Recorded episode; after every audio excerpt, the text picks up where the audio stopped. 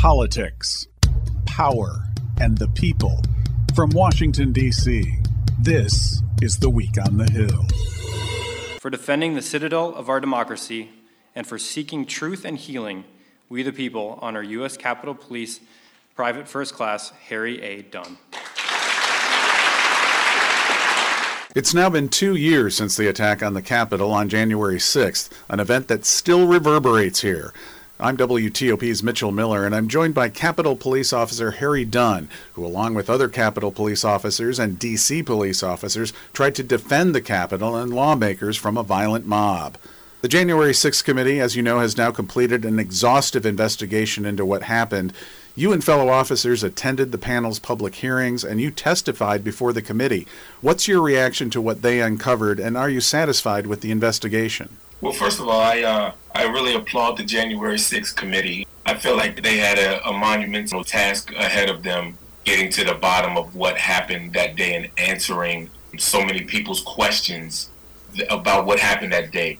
And, I mean, they interviewed hundreds of witnesses, millions, thousands of pages of documents.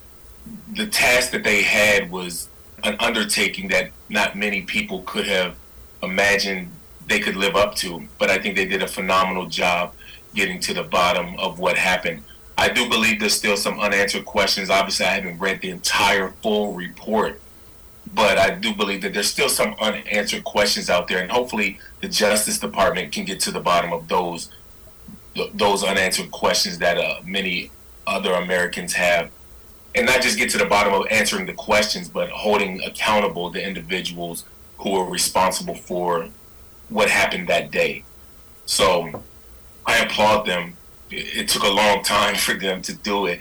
I said a couple of times that um, my coworkers and I, we know we knew on January sixth the cause of it. We knew on January seventh what caused it, who was responsible for it, because the, the attackers that day told us that Donald Trump sent them, and Donald Trump was the reason that they were there. Now, clearly, you need a little bit more than that in the court of law to hold up. I get it. But we knew what a lot of stuff the, the committee uncovered the day of January sixth while we were enduring the attack at the U S Capitol. As you well know, people have tried to gloss over what happened that day. As part of your testimony, you talked about being outside the House Speaker's lobby, as I recall. I wonder if you could tell people what that was like. A lot of people may not realize how intense it was for people like yourself. You know, police officers uh, in general, and definitely myself, we take uh, enormous pride in doing our job.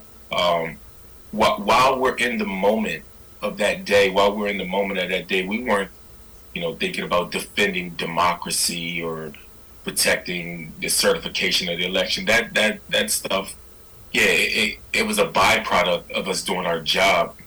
But our, our job is to protect the members of Congress and the building and the people inside, the guests, the visitors, so that members of Congress can do their job, their constitutional responsibilities. Uh, so as intense as it was, we weren't thinking about, I wasn't, you know, a lot of the people that I talked to specifically wasn't talk, wasn't thinking about, if we don't, if we do this, we're not going to have a country left anymore or anything like that. And a lot of times throughout the day, my thoughts were just on survival. Um, we were outnumbered. I think uh, our former chief said fifty-eight to one um, for every one officer. There were fifty-eight attackers, um, and those were just the people that just were attacking us. I'm sure that there were more people that were standing by who could have engaged in it, but they didn't. Um, it, it was horrific. It was a horrific experience. It was one of the worst days of my life, and um, I'm sure so many other people feel the same. You mentioned the former Capitol Police Chief, Stephen Sund, who did talk about the fact that you were vastly outnumbered. In a new book, he describes his disbelief about the delay in getting the National Guard to help you and officers fighting off the mob, and he warns that the Capitol, in his view, is still not safe from domestic terror attacks. What do you think about that delay in getting you assistance, and do you worry something like this could happen again? You know, so when, when it comes to the delay, I do remember that day. Uh, just sitting while we were in the in the middle of in the thick of it, thinking, how is this going to end? Like, we clearly don't have enough help by ourselves to get these people out of here. So are we at their mercy, or do we is something going to happen? Like, what's going to happen to get all these people out of here? Um, so I haven't been able to fully read his book yet. I, I, I have it. I'm re- I plan on it, but um, I th- that's it's shocking to to hear that um, for whatever reason we weren't able to get the help that we needed. Uh, I'll let the uh, the powers that be, the upper managements and the lawmakers and everybody, or get to the bottom of that. But just acknowledging that we didn't have sufficient resources isn't enough. Um, and that leads you me to answer your next question about can it happen again? Until there's safe practices put in place that can, you know, you, you can't guarantee people aren't going to want to storm the Capitol again. You know, people, you, there's nothing that you can say to keep people from wanting to do it. There are laws against crimes, but people still commit crimes. So you can't legislate people's feelings.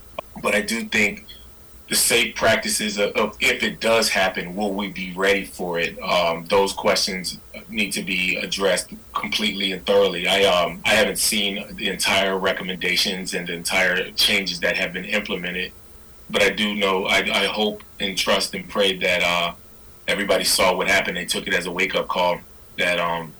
This was bad, and we can't let this happen again. As you're well aware, Police Chief Tom Manger has implemented a lot of reforms.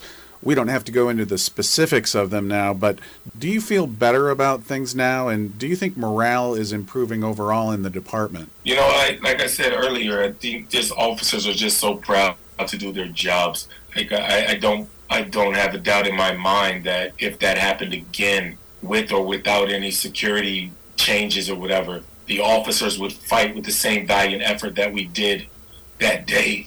But I do believe that uh, the change can only help. Like, that's just my thought. I'm just I'm hopeful that changes help, um, and that nobody's going to hopefully put us in a position to be less successful. Um, but I do know that the officers there, the officers who still remain on the force, the new officers who have joined since, are. Uh, They're up to the task, and they're really proud to do their job. So, I, I, yeah, I, I, I'm just happy to work with a great group of guys, men and women, that I do, who just are just proud about doing their job, regardless of what party, what person is in charge, who the chief is, who the supervisor, who the president is. Doesn't matter. We're just going to do our job regardless. And you just touched on this, but what about you personally? How has all of this impacted you? And what is your mindset two years later?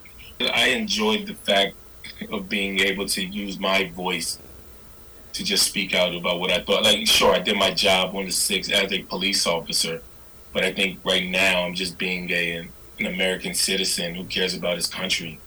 And that's that's all I really want to do. Um, and I'm going to continue to do that. Um, it's been very public. My, my healing process has been very public. Yes, I'm okay with that.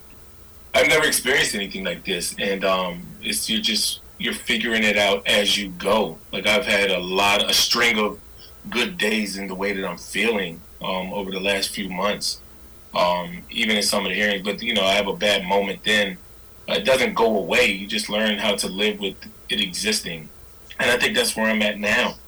I haven't forgot about it at all. I never will. Some days are better than others. So I just continue to hope that most days are better than others, and that's the way I um, that's the way I take on take it on. And you've written a book. Has that helped the healing process just to get things out over time? Yeah, writing a book has been uh, was very um, helpful for me. Being able to just process your thoughts and your emotions, even whether you talk about it, write it down. It's very helpful in healing. Even if you're writing about something that's bad or tragic, that something happened, but the fact that you're getting it out there and not bottling it up inside of you, it's very helpful um, for the healing process. So. And finally, you're here all the time. You've been here for years working to protect the Capitol and the Capitol complex, but the Capitol still isn't fully open. Do you hope it fully reopens and finally gets its way back to what some people consider normal? You know, uh, I think one thing that we realized is that there were some issues in security, and this, this goes back to looking at the security issues that the lawmakers and the people responsible for implementing those choices will have to look at. And if we're able to safely do it, then sure, I would be, yeah, we, we should have it. It's the people's house. We should have it open to the people. But I believe that only if we can do it safely. And we'll just wait to see what um the the, the changes that uh the people have in place. That's their call. But, I, I yeah, we would like to have it open, but only if we can do it safe. And two years out from January sixth, any final thoughts about how you're going through this week? I try to take this week off uh, work, just be able to like, self-reflect, uh, spend some time with my family, my loved ones, close friends, and just be able to just uh, just take some me time, you know? Mm-hmm. So that's my plan, to just have some me time. All right, Officer Harry Dunn, thank you for your time and your service. Thanks a lot. Good talking with you. I'm W T O P's Mitchell Miller, and this is The Week on the Hill.